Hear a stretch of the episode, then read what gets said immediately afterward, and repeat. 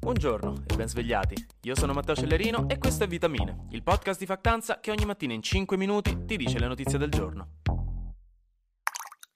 Immaginatevi che il vostro professore del liceo che vi ha dato il debito in latino, costringendovi a un'estate di bastoncini Findus e sguardi di disappunto di vostro padre invece che di spaghetti alle vongole e bagni di mezzanotte a Cesenatico, venga pure a casa vostra a fare aperitivo e voi siete lì che gli dovete sorridere. Questa più o meno è la strategia dei prossimi giorni del ministro degli esteri russo Lavrov che è in gita in Africa per raccogliere proseliti contro l'Occidente. Nello specifico, visto che l'invasione russa ha causato una crisi mondiale del grano che sta colpendo soprattutto l'Africa e il Medio Oriente, la visita diplomatica di Lavrov serve proprio per riallacciare i rapporti ed essere sicuro che la retorica prevalente sia quella che l'Occidente, quindi USA, Europa e Ucraina, siano la causa di questa prossima carestia. Questo perché fino ad ora i vari paesi africani hanno deciso di rimanere neutrali nel loro approccio a questa guerra, non introducendo le sanzioni europee ma neanche sostenendo apertamente la Russia, per evitare di rovinarsi i rapporti commerciali con entrambe. L'Egitto, per esempio, ha un sacco di rapporti commerciali con la Russia, ma dipende dagli aiuti economici statunitensi, per farvi capire. Però ecco, visto che gli Stati Uniti negli ultimi decenni hanno fatto tanti di quei casini in Africa e Medio Oriente, e diciamoci la verità, l'Europa nei secoli scorsi col colonialismo un paio di nemici se l'è fatti, non c'è proprio da sorprendersi se un filo di sentimento antioccidentale ci sta in questi paesi della regione. E il Cremlino ne vuole approfittare per trovare nuovi alleati, visto che più si protrae la guerra, più questa cosa sarà utile. Per questo Lavrov si farà una crocerina estiva in Egitto, Etiopia, Uganda e Repubblica del Congo, eh, e poi forse si sposterà in Medio Oriente. In tutto questo, domenica la Russia ci ha ricordato in maniera molto elegante e poetica, forte della leggendaria tradizione letteraria del paese, no? riprendendo Dostoevsky, Tolstoi, Chekhov, della caducità della felicità umana, di quanto tragica sia la sorte dell'essere umano che spera era. E quindi, dopo aver firmato con Kiev l'accordo sul grano per farlo uscire dai porti ucraini, ha bombardato il porto commerciale di Odessa. Perché se loro non possono essere felici, non può esserlo nessun altro.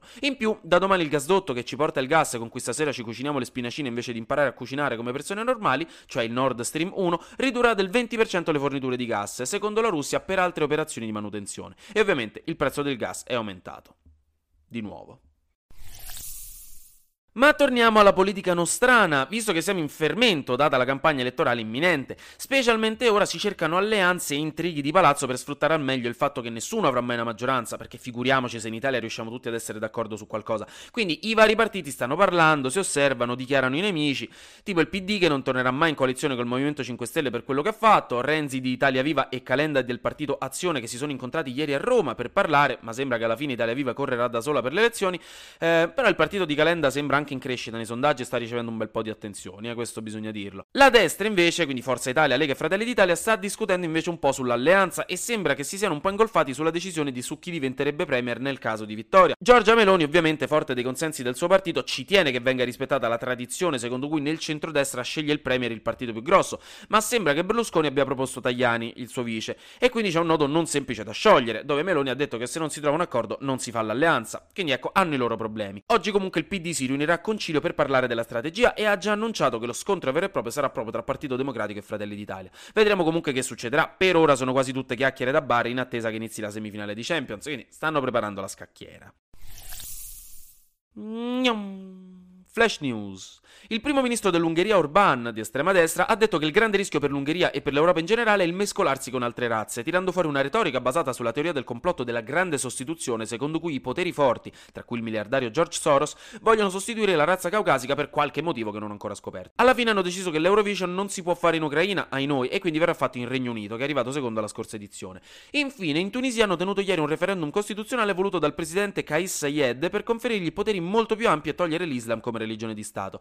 Questo viene percepito come un fallimento della primavera araba che negli anni 10 aveva permesso di eliminare la dittatura e instaurare la democrazia. Ora con questo referendum, che verrà quasi sicuramente approvato, si tornerà infatti a un potere accentrato nelle mani di un singolo.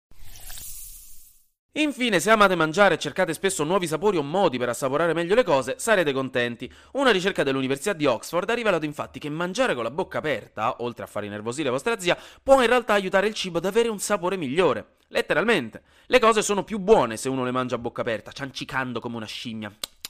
Questo perché, visto che gran parte del sapore dei cibi è in realtà un odore che raggiunge il vostro naso e si mescola a ciò che sentiamo sulla lingua per creare l'esperienza complessiva, mangiare con la bocca aperta aiuterebbe a liberare gli elementi più volatili del cibo e gli permetterebbe quindi di raggiungere più facilmente la parte posteriore del naso, dove avviene la magia. E quindi, boom! cibo più saporito. Se vi sembra una cosa cafona, ricordatevi, è tutto un costrutto sociale, la tradizione, l'etichetta a tavola non è altro che peer pressure da gente morta, non vi serve davvero, o almeno non quando è pura formalità e vi impedisce di godere al meglio di uno dei miracoli del nostro tempo, cioè il buon cibo. Quindi ora lo sapete, poi fate vobis.